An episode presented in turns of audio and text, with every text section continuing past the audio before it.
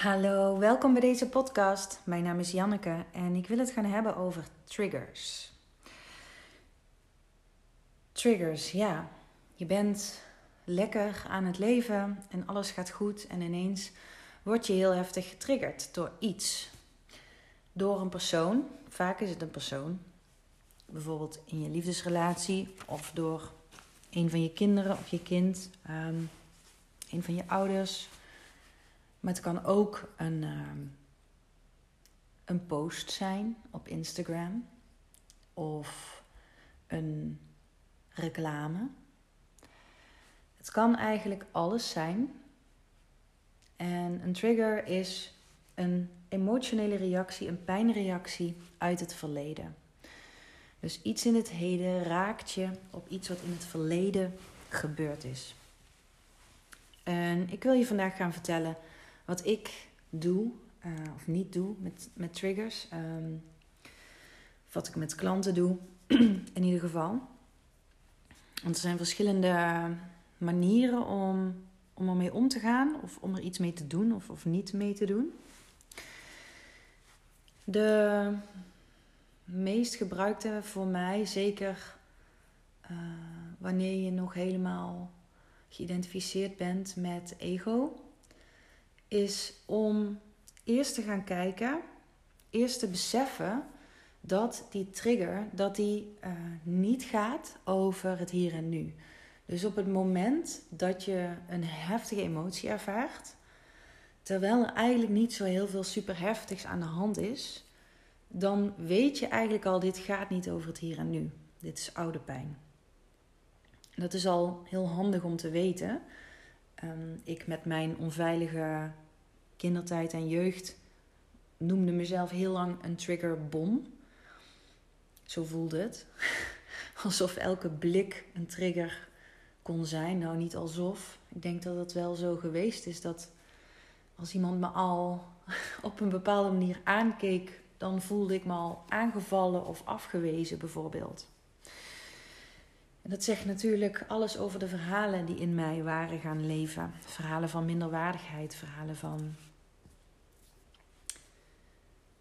liefdeloosheid. En als die verhalen in je leven, dan zie je die dus ook gespiegeld. Dus dan krijg je die triggers. Dat is je spiegel.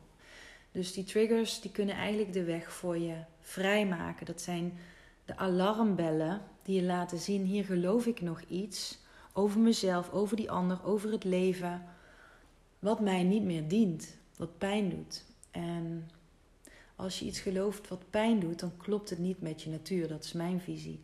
Als iets heel erg pijn doet, dan ben je iets aan het geloven wat haak staat op je natuur. En precies daarom doet het pijn. Dus eerst uh, de realisatie, uh, deze pijn, deze emotie, gaat niet over dit hier en nu.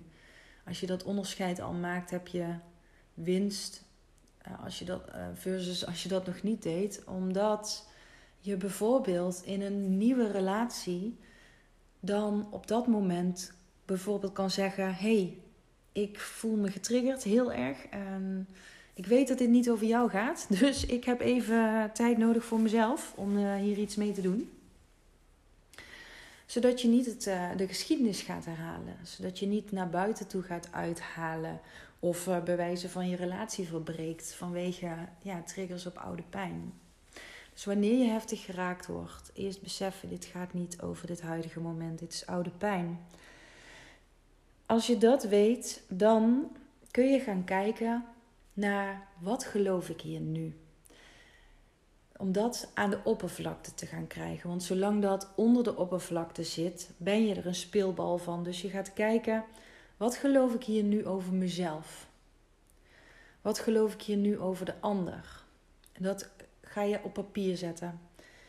Wat geloof ik hier nu over het leven, bijvoorbeeld? Even kijken of ik een concreet voorbeeld kan geven. Um, dan moet ik even gewoon totaal iets gaan verzinnen, geloof ik.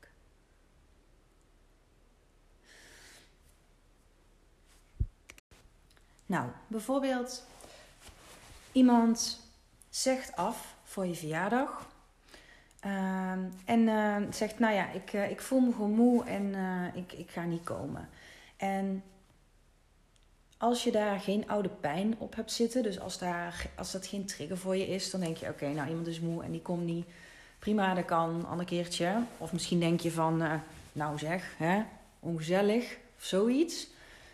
Maar als je daar oude pijn op hebt zitten, dan zou het dus kunnen zijn dat. dan voel je dus in ieder geval een heftige emotie, hè? Dus iemand zegt het af voor je verjaardag en, en jij voelt je woedend bijvoorbeeld. Of je voelt echt een dikke golf van verdriet.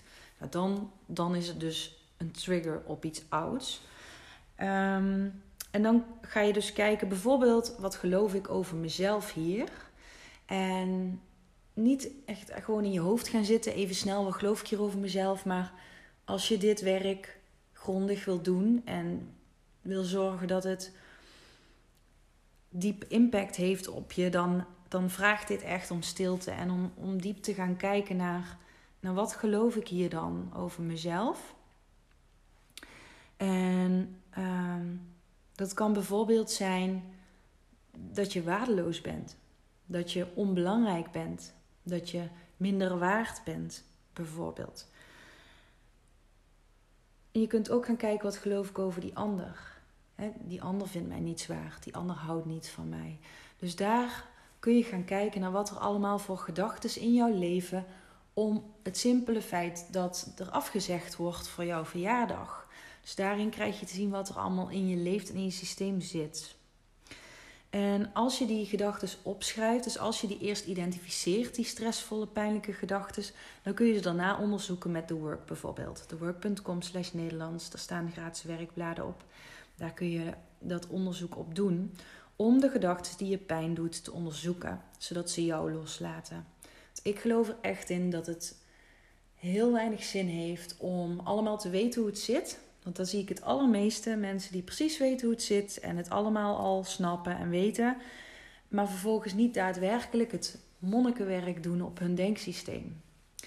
Dus, uh, oh ja, dan weet ik allemaal wel dat die gedachten niet kloppen. Punt. En doorgaan met je leven. Terwijl gedachten laten je pas echt los als je heel diep ziet en voelt dat het niet waar is. En als je misschien zelfs wel heel diep ziet en voelt dat er iets heel anders waar is. Daar geloof ik in. Ehm, om echt duurzame verandering in jezelf voor elkaar te krijgen. Dus dan ga je die gedachten stuk voor stuk onderzoeken. Dat is een manier, is best wel monnikenwerk. Wat je nog meer kan doen, ehm, wat, wat ik ook heel krachtig werk vind, is om in dat moment dat je die emotie voelt, die van die trigger, bijvoorbeeld enorme woede, dat je in stilte gaat zitten met die woede en je afvraagt: wanneer ben ik dit, heb, ben ik dit, heb ik dit voor het eerst gevoeld? Wanneer heb ik dit voor het eerst gevoeld?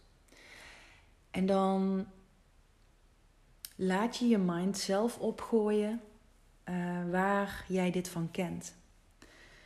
En bij mij, als ik kijk naar de triggers die ik heb onderzocht, zijn er veel. dan voelde ik bijvoorbeeld machteloosheid was een hele grote bij mij, een hele heftige emotie die ik vaak tegenkwam.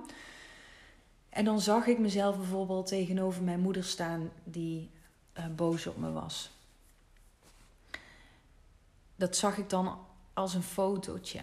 En dan ben ik die situaties gaan onderzoeken. Dus de oorsprong situaties als het ware. Eigenlijk maakt het niks uit in welke situatie je gedachten en overtuigingen onderzoekt. Want als ze uit je systeem zijn en je hebt ze echt goed onderzocht, dan maakt het eigenlijk niet uit in welke situatie. Maar het kan ontzettend krachtig zijn om juist in de meest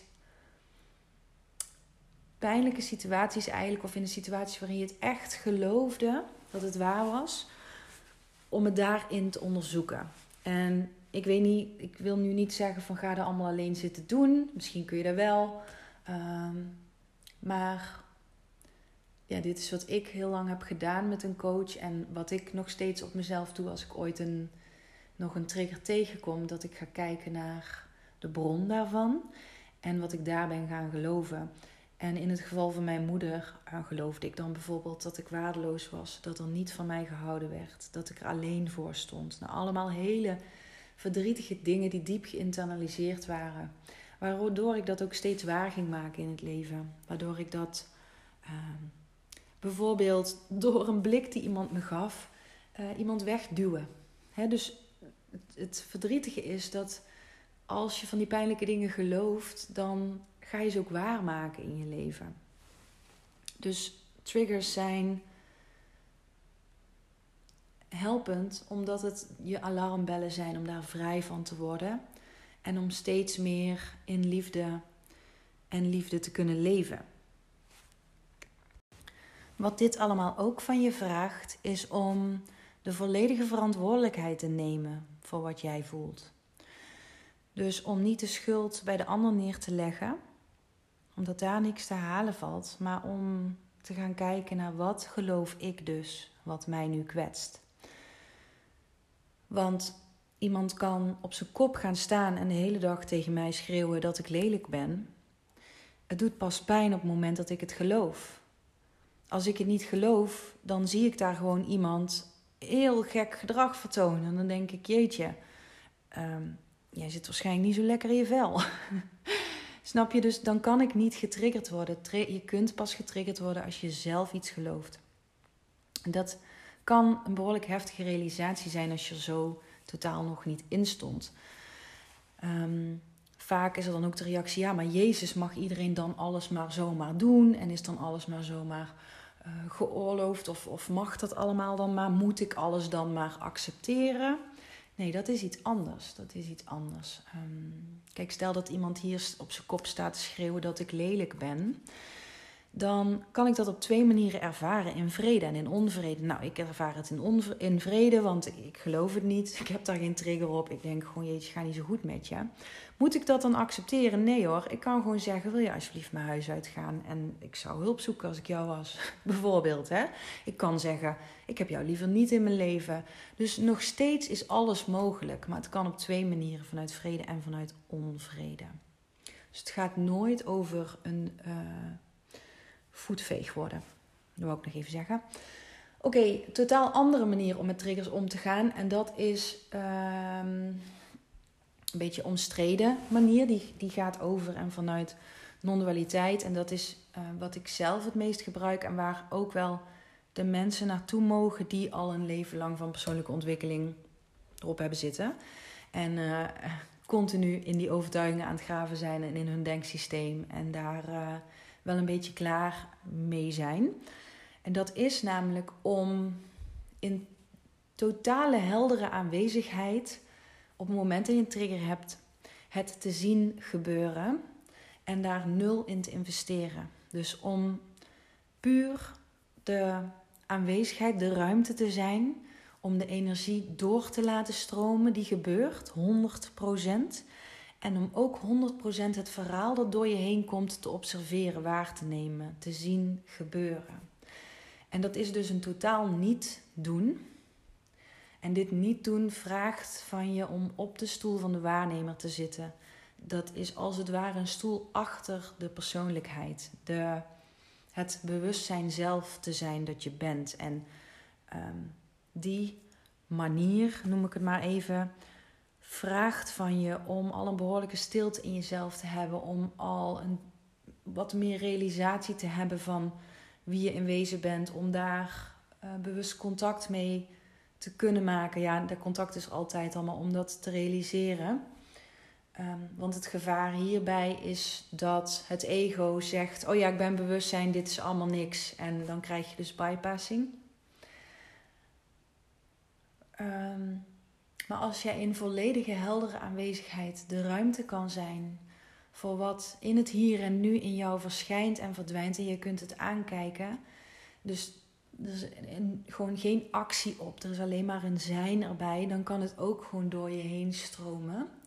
En dat kan ook direct enorm bevrijdend zijn. En dan kan die energie ook uitsterven, zeg maar, uitdoven. En dat verhaal, omdat er nul geloof en investering in gelegd wordt vanuit een oprechte connectie met je wezen.